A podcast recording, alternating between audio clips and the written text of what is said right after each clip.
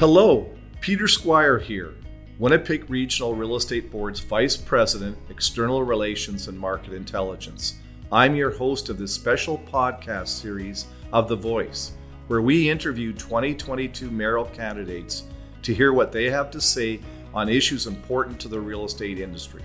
The Winnipeg Regional Real Estate Board serves over 2,400 members in and around the Winnipeg metropolitan region who, in 2021, transacted over $6.5 billion in residential real estate through our MLS cooperative selling system, and significant amounts of commercial real estate development, sales, and leasing through our CPIX commercial real estate system. We believe that real estate is amongst the most important facets of the economy, servicing diverse business sector locations and housing as the anchor to where we live, work, play, and invest in.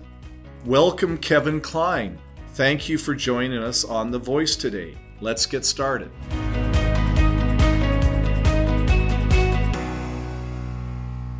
If elected as mayor, what strategies will you implement to reverse the trend we are seeing where more people are leaving our city to go to other provinces than coming here? It's a great question, uh, Peter, and there are a number of solutions and uh, programs that we're going to have to implement to keep business and attract more business and allow business to flourish. Small and medium sized businesses are you know essentially going to be the backbone of our economy as it is in most major centers now across Canada and North America.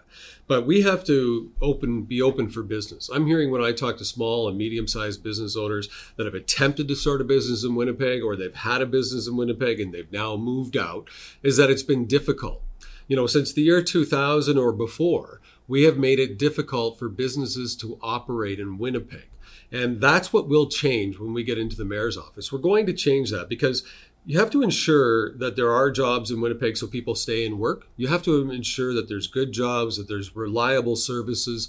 We have to make sure that the streets are safe.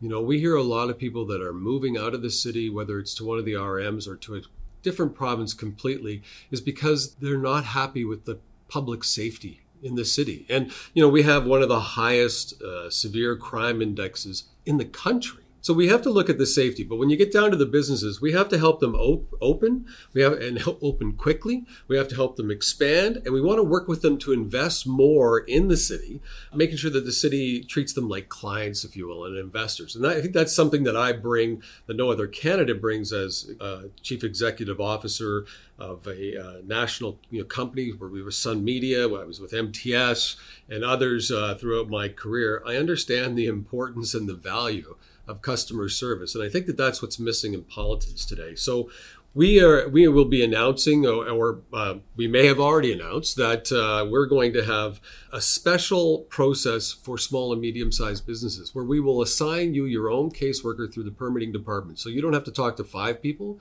you talk to one person. And we are also going to ensure and guarantee that you're open within 90 days. And then we're going to continuously be working with you to make sure that we can help your needs. So you're kind of saying like a concierge service to help business establish here. Yeah, it, you you could call it a concierge service, but we have to we have to be the uh, retail outlet, if you will. We have to treat everyone coming to the city of Winnipeg to open a business, or they're trying to open a, a business in their home, which we know is expanding. That we're we're, we're partners. We're not the authority. We're not the, you know we're not going to hold or not going to be the bad guy, if you will. But we want to be partners, so people know that they can come to Winnipeg and open a business effectively, efficiently. It's going to be cost effective. We're going to help them and not oppose them. Thanks for that answer, Kevin. And it really leads into the next question. What are your strategies to attract business investment to Winnipeg? And what sectors do you believe should be focused on? That's a good question again. Um, small and medium sized businesses, as we know, and uh, any economist across uh, North America will tell you, that's where you've got to focus your attention. That's that's where the world is going. Small, medium sized businesses, and they're they're from various levels. And we know that people can come or work from their home and service customers anywhere in the world now. So we have to really focus in on selling the quality of life to these small businesses and young entrepreneurs that this is the place to come to start a family, to start your business. We've got uh, wonderful power infrastructure if it's a larger industry. We know uh, that recently Tesla had uh, reported in the media during an interview with one of the financial magazines that they said Canada is very difficult to do work with. I can't find a province or a city that will help them, and they want to be in Canada. So how we would deal with that is we would open the or turn on the lights and say we're open for business. And my approach will be that you know what do we have to do to get your business here? How can we get your business here? We have to be salesmen of this city. This is a great city and it's a great place to start a business. And I think we should be the tech center of North America because of the power we have and the sustainability we have and the cost of living in the city of Winnipeg. We should be going after the tech business not outside of North America, but let's start looking at the ones in Vancouver and the ones in Toronto because as soon as we, you know, leave the continent, language becomes an issue and there's all kinds of other issues. Let's focus in on what's right at our fingertips. And I've heard that from a lot of the uh, digital industries that we have here in Winnipeg is that's where we have to focus our attention. Thanks again for that answer. What steps will you take to address the issue of Manitoba being one of the provinces with a chronic shortage of residential dwelling units? Well, that goes back to uh, something that I've been, you know, a strong advocate in trying to change the city of Winnipeg, and that is our property planning and development department. And I think, unfortunately, when you have politicians that are either career politicians or that's kind of the most business experience they've ever had, and they don't understand it from a corporate level, which is what I bring to that table, is that we have to look at that department and start reinvesting in that department. You know, we're not adding the resources necessary. We don't have enough frontline staff. We also have to be able to say to the not-for-profits uh, or the uh, you know builders that want to build affordable housing that we have an express lane for you. And same with a small business. We're going to implement a one-person contact when you want to get your permits. And if you're if you're doing affordable housing and it meets that criteria, we're going to help you get it done faster and we're going to make it more economical for you. Because we need to have housing, uh, more housing, which will bring down, as you would well know, mm-hmm. if we can have more, you know, it's supply and demand. If we can have more housing on the market, the prices will start to come down.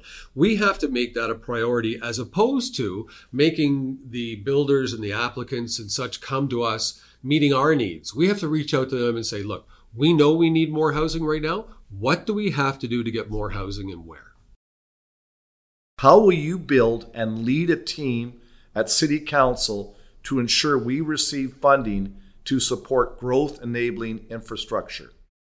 Well, let, us talk about what's happened at City Hall over the last, I guess, 22 years or whatever, 20 years. We've, we've had leadership come into City Hall and, and really hang on to the establishment, if you will. And that has created division. And that division has intensified at City Council. And, and you have a lot of party lines coming out at, at City Hall as well. And that is the one place where party lines should never enter.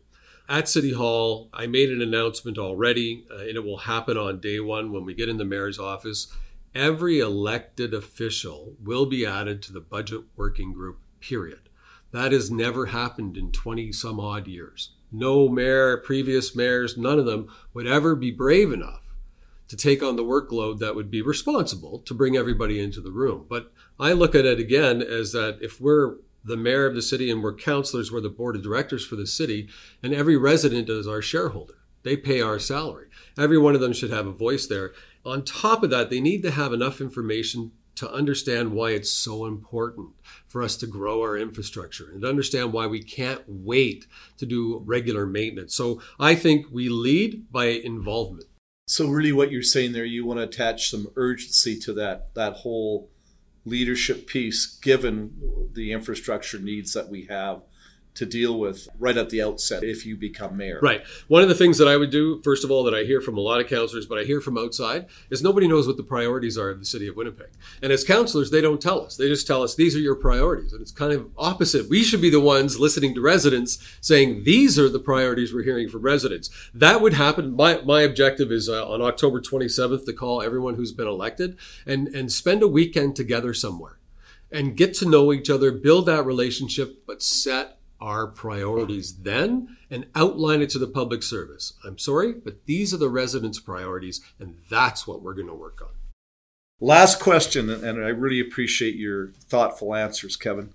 What benchmarks and actions will you take to move key projects ahead faster to sustain delivery of core civic services?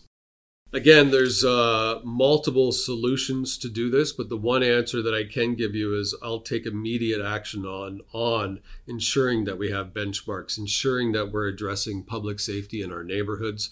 I will take action immediately to ensure that our transit system becomes safer. I will take action immediately to make sure that we do know what the residents' wishes are when we just talked about with their priorities and get that in place. And furthermore to that is that we we've already started talking about it and, and uh, having meetings with other stakeholders in the city. We're going to put all of those ambitions on the city website that have benchmarks. So you'll get to see the dates. You'll see what the milestones are, and we're going to report on that. No more doing a study, and no more doing a study on a study, and no more giving it 180 days more or 180 days more or 180 days more.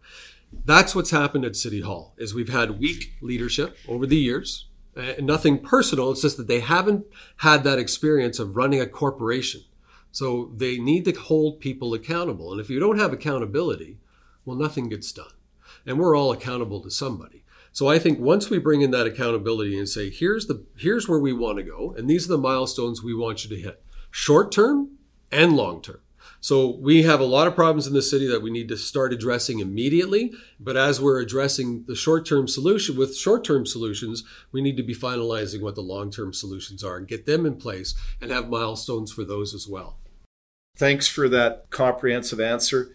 And I just want to thank you for coming in and, and doing this podcast with me and wish you the best of luck in your campaign to become mayor of our city. Thank and thank you for your uh, contribution as a city councilor in the term leading up to this election. Thank you very much. It's you know it's been an honor to uh, represent this city, and a lot of people ask me why, you know, why would you want to run for that job? Or is I, I love this city. I'm one of the few people that chose to be in Winnipeg, and we're not going anywhere. Like uh, my family and I, we're not going anywhere. My wife won't let me. Um, so we're we're dedicated to Winnipeg, and, and I ran because I love this city, and I know I know we can do a lot better. Thank you for participating and sharing your vision on issues important to the Winnipeg Regional Real Estate Board, its members, stakeholders, and all Winnipeggers. To our valued listeners, please tune in for more episodes of The Voice where we invite mayoral candidates to share their vision for Winnipeg.